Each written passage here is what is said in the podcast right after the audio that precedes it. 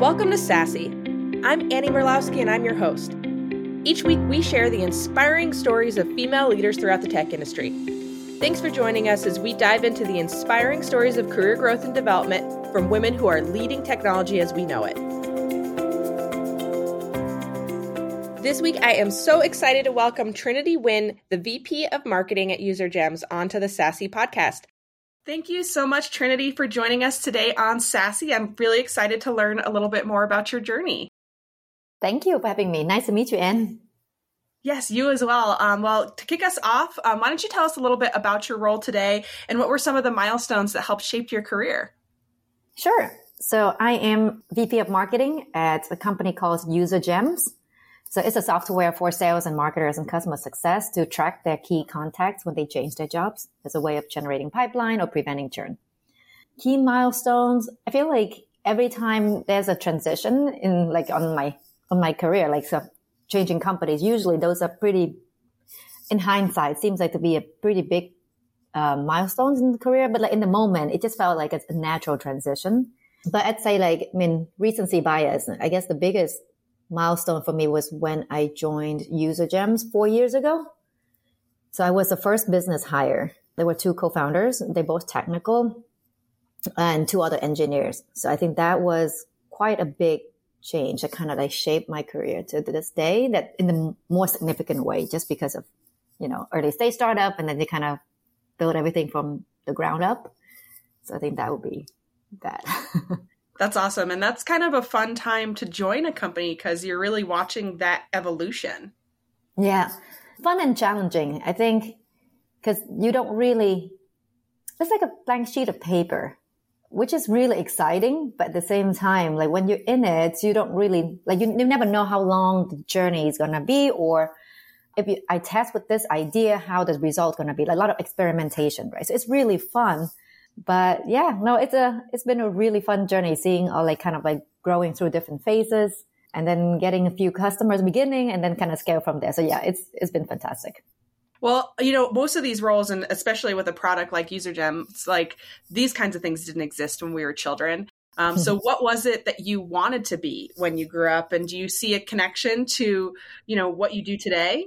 I want to be a millionaire. No, that's um, when I was a kid. I actually knew that I wanted to be a marketer, but the concept of marketer back in the day for me, it's more like brand managers of like consumer packaged goods. So like P&G, Unilever, you know, like that. Because I watched too many commercials growing up. So I thought I would be a brand manager or join like kind of like a marketing agency, kind of like Mad Men style. And then somehow, because I knew that I wouldn't be a marketer, when I went to college and after graduation, I actually wanted to explore different roles that's not marketing just to kind of see how the rest of the company functions, like what makes the company like operate. So I, I did do like risk, operations, finance, strategy, and then finally kind of like come back into like marketing uh, through product marketing and now like full, full marketing. So it's a long journey, but I think it's like a jungle where people say that your career path is not like just a ladder. It's actually a jungle. I mean, it sounds cliche, but in my case, I think it's really true. Just because I was like all over a place and like trying to experience different functions. No, that totally makes sense. And I think that that helps you, you know, kind of look at your seat a little bit differently when you have, you know, not just empathy, but actual understanding of what, you know, the people across the room are experiencing in their day to day jobs. That was not like, to be honest though, like when, like the Trinity, when she was 18, did not think about it in like that strategically. I was just curious. I'm, oh, how do they do that over there? That kind of thing. And then in hindsight, like, yeah, it makes sense. It definitely rounds out your understanding of how a, a business is run. And I think it doesn't matter which team you're in, even on the technical side, it's always beneficial, whether you're an employee or even a founder, especially founder, to know how, what makes business operate in the right way. so I think it's beneficial to kind of like, like explore that. Absolutely, absolutely. Well, tell us a little bit about um, a challenge that you faced in your career and how you've overcome it. Too many. There's so many like different challenges that you experience in your day. I, guess for your for the audience of this podcast, would you think is more beneficial if it's on personal kind of like career development, personal development, or just like job wise? challenges? I think personal development. Personal development. I think this one seems to be common. Uh, it's like the imposter syndrome. And more and more people express that they have it. So I definitely have that being uh, like a first generation immigrants. My family is still in Vietnam. So there are a lot of kind of like voices in your head that question like, can I do it? Am I good enough? Did I actually deserve this? Whatever this is. Was it just an accident? Did someone make a mistake? I had that kind of voices in my head my whole entire life. Like even when I got to my, uh, to the business school, I remember just sitting there on a random afternoon, just looking out the window and wondering, like, how did I get here? Like, my application must have accidentally put into a wrong pile. And it was weird. It had nothing to do, it, it was just a random quiet Friday afternoon or something. But that kind of voice was pretty common growing up, like for me. In hindsight, I think it's hard to overcome it. I think, I think there are a lot of coaches and tips and books out there to kind of show you how to overcome, but it's, it's a journey that I think you can only figure out on your own. Uh, yes, listen to all the tips because it works for somebody and then see how like that applies to you. For me, I think only until recently where I feel like I made some progress is I start thinking back about all the different challenges at work that I figured out how to overcome them. Like in the, like just a small ones, like a small wins here, small win there. And then remember the Trinity like two years ago, like that Trinity would say like, Oh my God, I don't know how people did that. But now I'm like, well, I did it. So I must be good enough. So I think like at this stage, I feel like whenever I hear that voice, I would say, well, I'm sure I'm smart enough, have experience enough and kind of like think for myself. I'll be able to figure it out just like anybody else. And once you prove that a couple of times, then you feel I feel like I'm kind of coming out of that cave. Hope that makes sense. Oh no, it does. You almost you have to convince yourself. It's yeah. it's that path of, you know, and sometimes you need somebody around you who really even pushes you a little bit to yes, you can do it. Um, yeah. Have you had anybody like that in your life that kind of is that reassuring voice on your shoulder? Uh yeah, I think like so my partner is great. I mean like friends great too. Um, my parents are lovely, but I'm I was I'm brought up in like an Asian household, so like A plus is okay. Why didn't you get A plus plus? but when you get older, you kind of feel like you understand that just came from love. But I think even if when people tell you that, you don't really listen. They're like, "Oh, you're just being nice." Like I would say that to my friends too, and I believe it. But when someone else says it, you're like, "Oh, you're just being nice." You kind of like push it aside. And then there's another like toxic kind of like way of thinking too is like, if I have a challenge, I'm like, oh my gosh, that, I don't know how I'm to get there. All these people that I admire, they like way beyond that, right? Fast forward six months later, you get there somehow. And then the voice in the head starts saying things like, well, if I got there, that must be like basic. Anybody can get there. And then you set out another like challenge that's higher. Like, oh my God, I don't know how I'm to, it's just like a crazy loop in your head. Yeah, so anyone listening out there, you know hello. Imposter syndrome is crazy.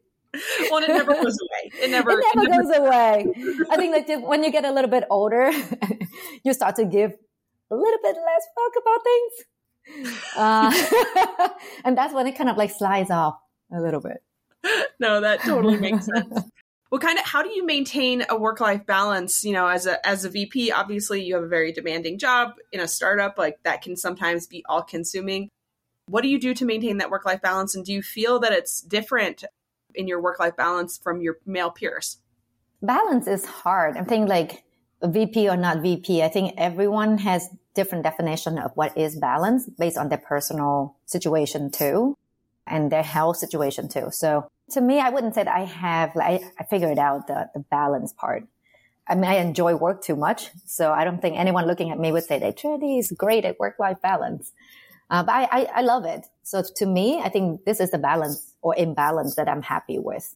So I think it's just case by case and everyone needs to figure out what is their balance and communicate that boundaries with their team, with their managers, but also be understanding of what the other people's balance is and figure out where is a compromise. And I think that's totally okay to, to, to communicate that. I think the, the hard part is when you don't communicate and expect the other people to know your boundaries and help you obtain your balance, I think that's not fair, right? Because everyone has their own balance to take care of.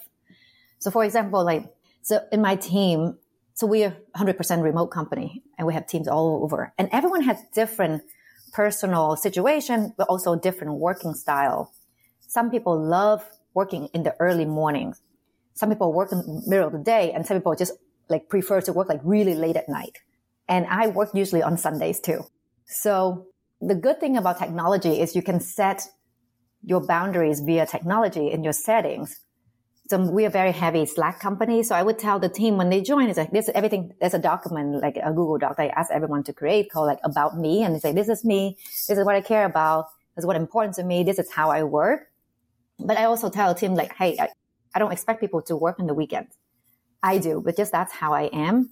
So if that's not your thing, set in the notification so that nothing comes through your Slack and your inbox and stuff like that on the weekend. You can set that, set the boundaries. Like I don't expect you to reply immediately.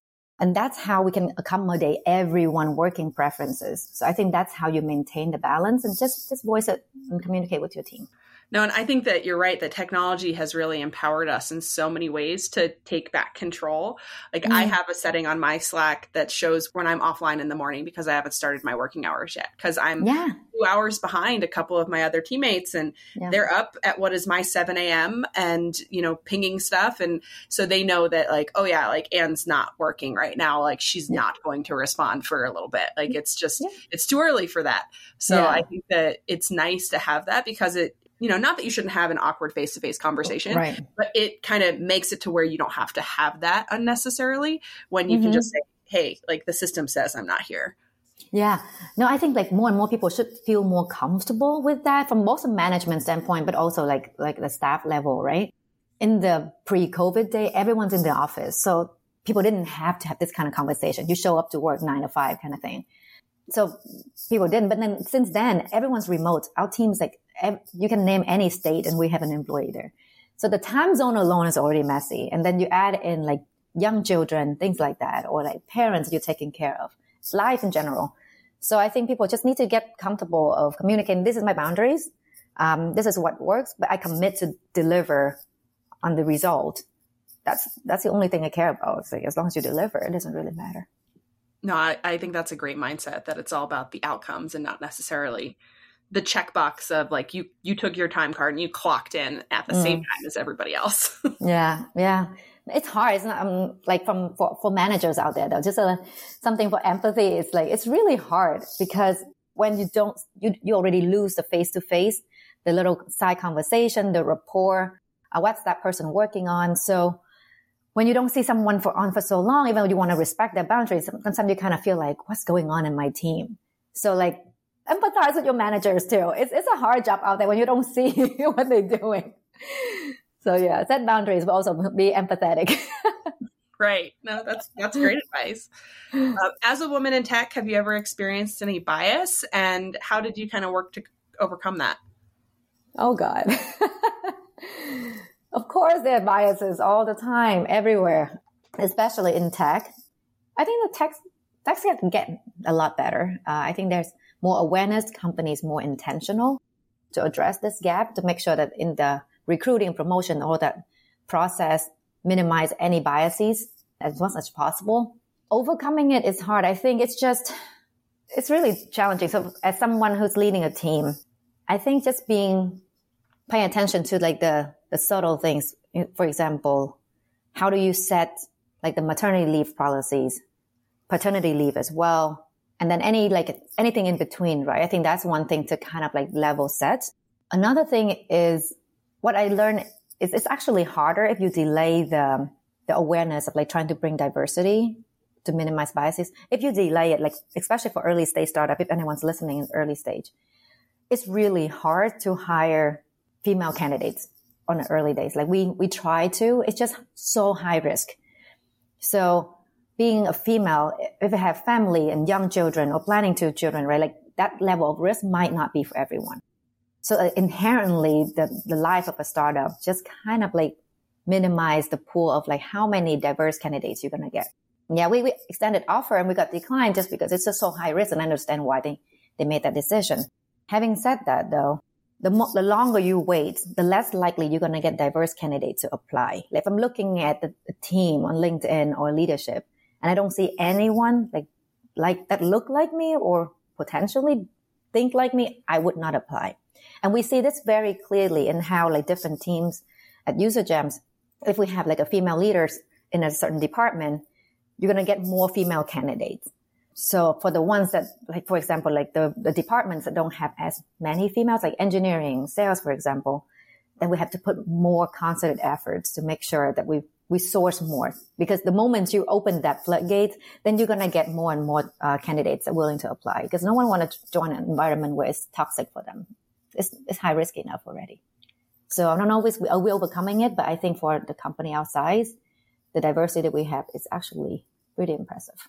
Yeah, I think um, that talking about that personal risk is that is such a good point. Is that it's it's not necessarily that it's risky for that person, you know, to take the job. It's just that it's risky. Like I am in a spot where you know the company could be successful or the company could not yeah. be successful, and am I willing to take that risk if I mm-hmm. know I have you know I have to pay for daycare to be there? Exactly. And so it's a balance, and I think that that's something that you know isn't talked about a lot in mm. the startup space that that compounds the diversity challenges. Mm-hmm. yeah. It's hard but i think as long as the leadership has that type of mindset to in, to ensure that it happens it will take a while but it will get there. So when we were i think only 20 people or so the sales team was only four or five people we talked about it all the time like oh my gosh. Like we need to get more diverse. This is this does not seem right even though everyone loves everyone and, and, and the team is really friendly and it's not like a tech bro kind of vibe. But it just, yeah, we, we, like this is two years ago. We consistently, and now I think half of the sales team or a third of the sales team is female. That's awesome. That's mm-hmm. really incredible. That's, you don't see that a lot in tech, that there's, you know, kind of an equal balance in, in yeah. sales in general. What is something, you know, you talked a little bit about looking at LinkedIn pro, you know, LinkedIn company profiles and seeing the makeup of the leadership team. What are some of the things that you do when you're looking at a company, whether it be, you know, if you were looking at a new career opportunity and making that evaluation, or even just looking for partnerships? What are some of the things you look at for companies that you want to partner with or um, work with in some capacity? Great question. I think it's like two different things. I think the first one, if you're looking for a career, like a, a career switch, how do I evaluate the company? There's like there's so many LinkedIn posts and blog posts about like how to evaluate, and also depending on like the seniority too. It's like I would say the first one is looking at like who you're going to be report to. I think that the manager is going to make or break your career. So there's that. But that like the basic kind of like is it the right role, right team? How's my teammate? See if you can back channel um, as much as you can I'm sure you can check if you know someone who knows someone in the company, just to kind of get a feel, especially in that team, the dynamics. I think that's that. Think about what you can learn, what you're going to take away from it. Usually, a lot of time people switch career for the salary, which makes sense too. Uh, but if you have the luxury where finance is not like the only thing that you know ensure the food on the table, explore like can you learn different things? Kind of like go back to the jungle analogy earlier. Like, can I learn something new that will serve me down the line, like five, ten years? So I think that's from like kind of like personal development. Evaluating companies, if you go for like start, like big company, I think it's very straightforward. There's a lot of public information, like public companies. But for startup, it's really challenging because the first thing you want to figure out is, does this company have a product market fit? Like going back to the risk aspect, like you could be an absolute rock star at your role, but if the company doesn't have product market fit, your role is going to be gone too because the company might not make it. I mean, that's just a reality. So the number one thing is, is trying to figure out as much as you can. Does the company have a product market fit? And if yes, do they have happy customers? And, and the way you can assess product market fit is like find out who the customers are, back channel, trying to get as much information, and then do the, the like analysis of the total addressable market. Like, is this a niche space that potentially could grow big? Is it a giant TAM or is it just kind of like we're still exploring and there's some just happy customers who are friends and family that bought the product? And then there's a bunch of other like metrics that you have to look into to make sure that it's a good company. Absolutely. Yeah, I think there's a lot, especially on that startup side of how do you know that this risk is worth the reward? Yeah, it's it's really hard. I think if if you uh, if you're a member of Pavilion, it's a community for revenue operators, practitioners there's a lot of courses that break this down into like, here are the metrics you should look at and trying to find out information. Uh, if you don't have access to that kind of like information from the company, see if you can back channel. LinkedIn right now is super robust. I'm sure you can find people who can give you some insights. That's a really great idea. So, have you had a mentor who really helped shape your career path? I think all the managers I've had in, in some shape and form kind of like shape that career path. I, I've never had a formal mentorship like some people. I think I'm still trying to figure that out, like how to make it, like have a network, reach out for, like, you know, to learn and talk shop and exchange ideas. Not yet in the mentorship though. So if anyone out there listening, looking for a mentee, let me know. I love it. You know, yeah. I think it's hard to find a mentor, hard to, you know, I think you could have a mentor who is a really amazing boss and they move on to their next step in their career and mm-hmm. then they're mm-hmm. just gone, right? And I think that that's, yeah. it's tricky because I think that's one of the reasons why I wanted to have these conversations with women leaders yeah. because I think it is really hard, especially when you get to a certain level of leadership, to find those people because there aren't that many women in these seats. Yeah. Actually, that's true. But yeah, I think it's just like you also need to make an like put in a lot of effort um, make sure that it's as easy and worthwhile for them as possible. I guess I haven't done a good job then. no, I mean, if you haven't needed it, then that's, I think that that's. No, no, I, I, I always need like guidance and mentorship. Like, don't take me wrong. Like, there are a lot of leaders out there that I follow and admire. So I kind of just follow their journey and it's a blessing if they tend to be like have a public persona. So like if they share at conferences or podcasts or like LinkedIn, and I kind of like learn through that. It's just also during the remote world, it's just harder to build that kind of personal connections. Oh, absolutely. And I think that that is actually a great way to gain mentorship without necessarily having an actual relationship. Yeah. That we have the opportunity to learn and listen and read. And there are some people who are putting out some really fantastic content that can help mm-hmm. uplift us regardless of where you are in your career.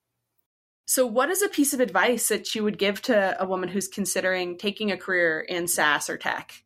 I mean, I'm biased. I've always been in tech. So I say, like, just do it.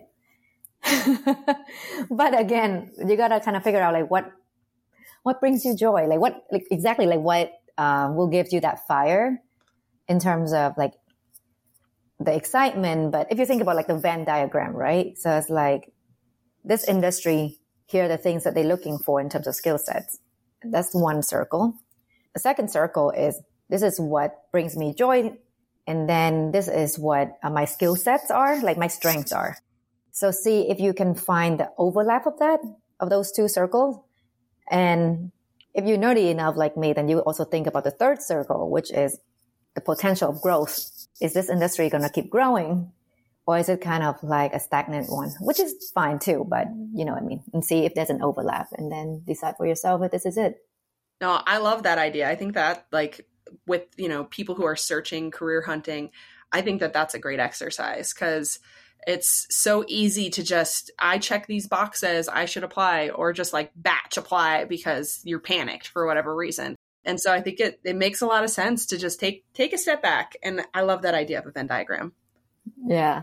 No, it's hard though in reality, right? Because tech until until this last year, in terms of like financial like the earnings, I mean tech and SaaS especially has always been paying a lot more lucrative compared to other industries. So I can see a lot, I see a lot of people switching careers, like joining UserGems, for example, because I heard, they heard from their friends or someone who works on tech and they know how much the take home is and that that matters a lot so there's also that component too one it's so much more accessible than it used to be with remote work you used to have to be yeah. in one of the big tech hubs and the cost of living yes. there also went up so yeah. you're going to move to a tech hub to work for a tech company that had an hq there you mm-hmm. had to have a higher salary and so now yeah. with remote work i think it's just it's a jump that people want to make but mm-hmm. sometimes may not be worth the risk as you've said yeah, but like the the remote work definitely like level set in terms of the talent, um, and I think it's great. Like, uh, not all companies do it, but like for us, at the stage we're at, we don't adjust salary based on where you live. So it's basically kind of like even playing field. Also, people move around all the time. We have people from moving one state to another, so you can't just go around and adjust all the time.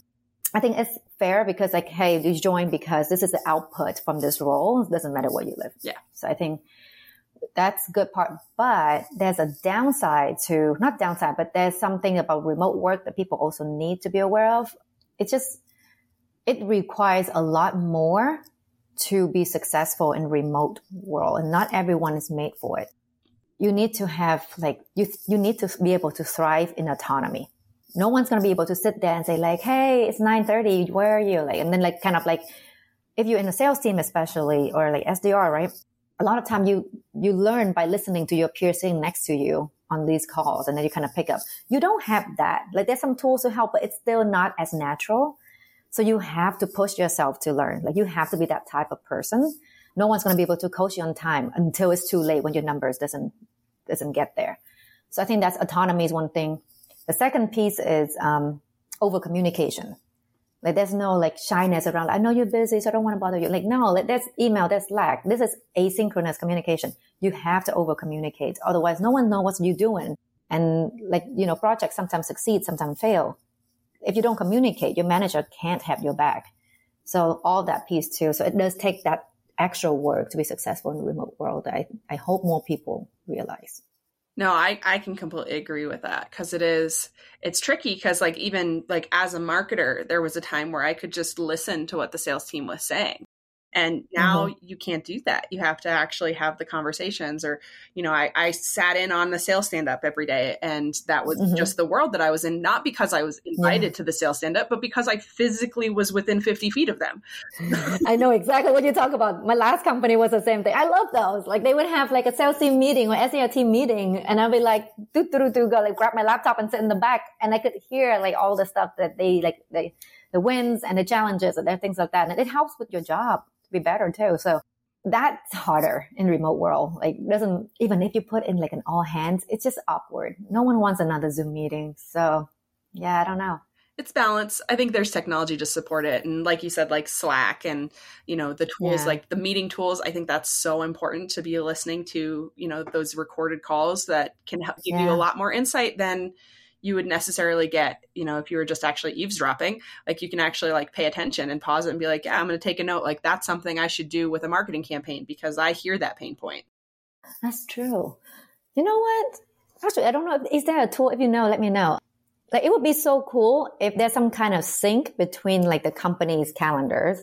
And if there's like a, a team meeting, like a big team, like a sales team or SDR, things like that, then it's just kind of like little like notification on your Slack. It's like, hey, there's a team that that there's this meeting going on that you can listen in, where you can just like kind of like dial in, but just listen and not like your face there because then it's just kind of weird. I don't know. Yeah, people frame things differently if they know the VP of marketing's there, right? yeah, but then it's not like they would do. Well, could they really do it? Like in in person, I could just walk into the meeting because it's usually in the open space yeah. office, right?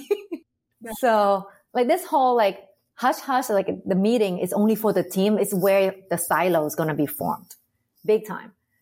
Oh, because I don't, I don't know what's going on in the other world. And yeah, I, I don't know. You know, maybe I'll look into this after this call. There's an idea there. There's an idea there for sure. Like, how do you like Zoom? Maybe Zoom should do this. part of their summer intern program instead of like ears and like you know TikTok filters and all whatnot. Just help with these natural collaboration. I don't need to say anything. I just want to listen in and maybe there's something I can help and I can, you know, follow up. No, I love that. I love that. Well, to kind of close us off, my last question is uh, what is your must read or watch? Doesn't have to be professional, it could be personal. Like, how do you, you know, what are you learning right now or just enjoying out in entertainment? I watch a lot of trash on Netflix, so I will not share that.